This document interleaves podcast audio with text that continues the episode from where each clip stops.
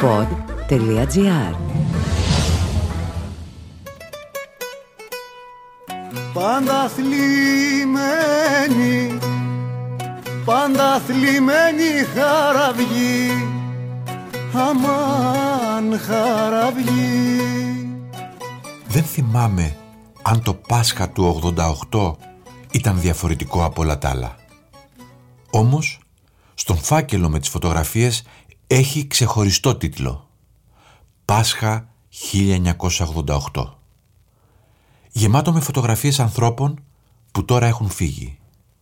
Ο Παναγιώτης, ο Σύφης, ο Γιάννης, η Γεωργία, η Αλεξία, η γιαγιά Αλεξία. Γράφοντας, προσπαθώ να ξαναζήσω τις στιγμές. Πάντα με το παρά, πάντα με το παραπονώ, αμάν παραπονώ. Μεγάλη Πέμπτη και κατάφερα επιτέλους να μπανιαριστώ. Το μπάνιο ήταν ένα λάστιχο δίπλα από το αποχωρητήριο και ένας γουβάς βραστό νερό και μια λεκάνη. Έβαζε στη λεκάνη νερό με το λάστιχο, πρόσθετες δύο-τρεις μαστραπάδες καυτό νερό, βρεχόσουν, σαπουνιζόσουν, ξεπλενώσουν και έτοιμος. Η γιαγιά δεν χαμογελούσε. Την Μεγάλη Πέμπτη απαγορευόταν οι δουλειές στο σπίτι. Ούτε να πλύνει, ούτε να πλώσει. Το μπάνιο επιτρεπόταν. Μάλλον δεν είχαν απάντηση οι γραφές. Βάφαμε όμως κόκκινα αυγά, με αποτυπωμένα πάνω τους φύλλα λουλουδιών. Το βράδυ ο Σύφης, ο παππούς ο Σύφης, ήθελε ένα πλούσιο τραπέζι. Με κουκιά, χόρτα τσιγαριαστά, αγκινάρες, χοχλιούς στο ξύδι, ζυμωτό ψωμί, κρασί. Από τον μυστικό δείπνο, αυτός είχε κρατήσει μόνο τον δείπνο. Η γιαγιά δεν έτρωγε. Όλη την εβδομάδα δεν έτρωγε. Αν εξαιρέσεις λίγο ψωμί και ντομάτα.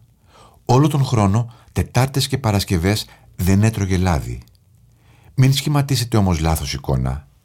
Δεν ήταν μια γυναίκα που όλη μέρα έψελνε. Είχε κότες, κουνέλια, τυροκομούσε, ήφαινε, αλλά σταύρωνε τις κότες πριν τις φάξει. Μας μάθαινε να αγαπάμε τις αράχνες και τα σαμιαμίδια. Το ξερό ψωμί, ακόμη και τα ψίχουλα, πηγαίνανε μαζί με τα άλλα αποφάγια στον γουβά για τα ζώα. Και όλη τη Μεγάλη Εβδομάδα χανόταν για ώρες στην εκκλησία και τα ξοκλήσια. Για να κόψει δρόμο κατέβαινε από το Καλντερίμι, έτρεχε σχεδόν στο χωματόδρομο και δέκα μέτρα πριν την εκκλησία σταματούσε. Έβγαζε τα ταλαιπωρημένα από τα χώματα και τις πέτρες παπούτσια και έβαζε το καλό της ζευγάρι. Τα παπούτσια που είχε μόνο για τις γιορτές. Και είχε μια θεωρία γι' αυτό. Οι άνθρωποι δεν πρέπει να είναι σπάταλοι και να φορούν τα καλά τους παπούτσια στους κακούς δρόμους. Αλλά δεν πρέπει να είναι και μίζεροι και να μην έχουν ένα ζευγάρι καλά παπούτσια.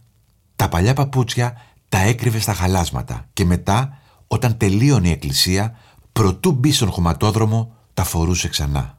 Είχα τόσο επηρεαστεί από αυτήν την τελετουργία που όταν έμπαινα στην εκκλησία, το μάτι μου αντί στα εικονίσματα πήγαινε στα παπούτσια. Αν ήταν περιποιημένα και καθαρά, ήταν φανερό ότι ήταν της συμμορίας της γιαγιάς μου. Αν ήταν καινούρια αλλά βρώμικα, ήταν σπάταλη. Και αν ήταν παλιά και βρώμικα, ήταν μίζερη. Μεγάλο Σάββατο ξυπνήσαμε με φωνές. Ο Σύφης είχε μπει στο μαγκαζέ και είχε διαπιστώσει ότι του έλειπαν τρία-τέσσερα κεφαλάκια τυριών, μισό πιθάρι λάδι, ελιές, παξιμάδια και αρκετό κρασί. Κάθε χρόνο η ίδια ιστορία. «Διάλετσα πολυμάρε σου, πάλι λείπει τυρί», άρχισε να φωνάζει στην Αλεξία. «Κουζουλός είσαι, δεν το φάγατε προχθές στο γλέντι? Πού τα πήγες μωρή, πού είναι τα παξιμάδια? Για τους χαραμοφάιδες φουρνίζαμε όλη τη βδομάδα». Δεν την άγγιζε ποτέ βέβαια, αλλά την απειλούσε. «Την άλλη φορά που θα μοιράσεις τα φαγητά θα σε σφάξω, να το κατέεις». Εκείνη υπέμενε τα άσφαιρα πυρά του και με τα πολλά παραδεχόταν το ένα πέμπτο από όσα είχε κάνει. «Ένα κεφαλάκι πήρα και ένα μπουκάλι λάδι». Τον μπέρδευε και στο μέτρημα. Ένα, δύο, τέσσερα. Θα μπορούσε βέβαια και αυτός να βάλει ένα λουκέτο στην αποθήκη, αλλά δεν το έκανε. Η Ανάσταση όμως πλησίαζε και ο καυγάς έπρεπε να τελειώσει. Δεν μιλώ για την Ανάσταση των πολλών, αλλά για την πρώτη Ανάσταση στις εννιά το πρωί. Ο Σύφης, που στην εκκλησία πήγαινε μόνο στις κηδείες και στους γάμους, είχε την δική του θεωρία. Το πρωί του Μεγάλου Σαββάτου ο Χριστός επέβαλε να φάμε βραστό κρέας. «Αλεξία, φέρε μωρέ το κρέας». Παρακλητικά, όχι προστακτικά. Έτρωγε. Τρώγαμε κι εμείς δίπλα του με ύφος «Τι να κάνουμε τώρα, μην έχουμε πάλι καυγά», ενώ η Αλεξία κουνούσε το κεφάλι της. Μετά σκορπάγαμε. Ο Σύφης στα πρόβατα στη Χαλέπα. Αργά το βράδυ όμως ήμασταν όλοι έτοιμοι για την εκκλησία. Όλοι? Όχι. Η γιαγιά δεν θα ήταν στην Ανάσταση. Ποτέ δεν ερχόταν. Μας σταύρωνε, μας έδινε το φακό, εγώ είχα τον δικό μου, έχωνε στις τσέπες μας λίγη καλοκοιμηθιά και μας παρακολουθούσε να χανόμαστε στο Καλντερίμι. Ο Άγιος Νικόλας μοσχομύριζε όχι μόνο από τα κρίνα, αλλά και από τα αρώματα που είχαμε ρίξει όλοι πάνω μας. Με το δεύτε λάβετε φως άρχιζαν τα φιλιά και κανείς δεν ήθελε να μυρίζει χωράφι ή ακόμα χειρότερα αρνί ή γουρούνι. Ο Σύφης, καμαρωτός με τα στιβάνια του γυαλισμένα, χαιρετούσε τους πάντες. Ίσως και να ήξερε, σίγουρα το ήξερε, ότι ο σεβασμός που του έδειχναν όλοι είχε να κάνει με τις αγαθοεργίες της Αλεξίας του. Όλοι ήξεραν. Κάποιοι την είχαν δει κιόλας. Το ξημέρωμα του Σαββάτου, ζωσμένη με το μεγάλο ντορβά, να μοιράζει τυρί, λάδι, κρασί, παξιμάδια στα σπίτια που το είχαν ανάγκη. Κάποιοι την περίμεναν. Σε κάποιους τα άφηνε στην πόρτα. Τρώτε και πει, τρώτε και πίνε τάρχοντες. Τρώτε και πει, τρώτε και πίνε τάρχοντες. Δώδεκα και μισή είχαμε όλοι εξαφανιστεί από την εκκλησία. Στην αυλή μας περίμενε στρωμένο το μεγάλο τραπέζι, σκεπασμένο με ένα λευκό σεντόνι. Το βγάζαμε με προσοχή και άχνιζε ο τόπος ευτυχία.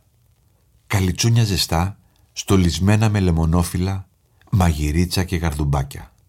Και ρωμαϊκό σερβιρισμένο στα καλά ποτήρια. Η Αλεξία όμως άφαντη. Μόλις χτυπούσαν οι καμπάνες της Ανάστασης, έβαζε και αυτή τα καλά της και εξαφανιζόταν. Εμείς βγαίναμε από την εκκλησία, αυτή έμπαινε.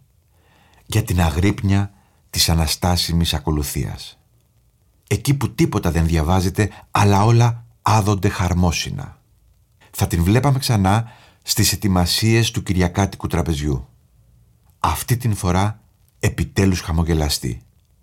Ο κύριος της είχε αναστηθεί. Κι εγώ θα σας, κι εγώ θα σας διηγηθώ.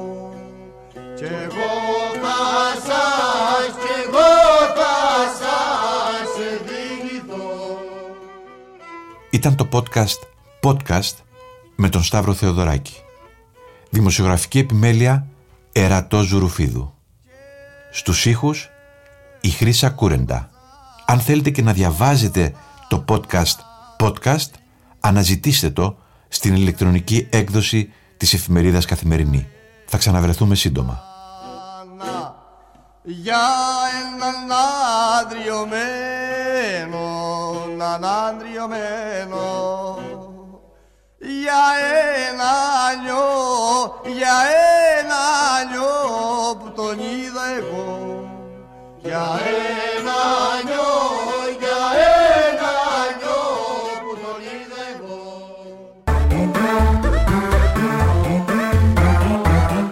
είδα εγώ. pod τελεία gr.